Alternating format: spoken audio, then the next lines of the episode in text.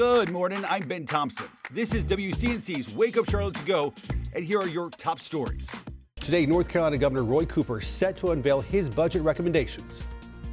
Good morning. I'm Tradisha Woodard. Now, part of Cooper's budget includes funding for a brand new agency working to cut down violence.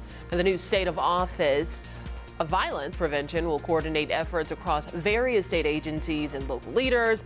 It will also offer training with hopes of reducing firearm misuse and treating violence as a public health issue. Protesters showing up at a CMS board meeting.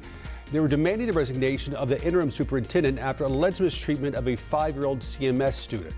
The family says the student was sexually assaulted on a school bus.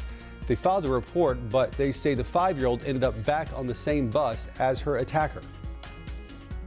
I'm Bree Jackson in Washington. U.S. officials say a Russian fighter jet harassed and collided with an American military drone over the Black Sea, forcing the U.S. to bring the MQ 9 Reaper drone down in international waters.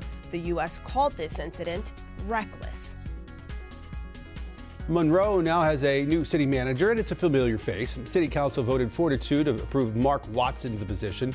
He had previously worked as Union County manager. According to his contract, he'll have an annual base salary of $200,000. The former city manager was let go last month.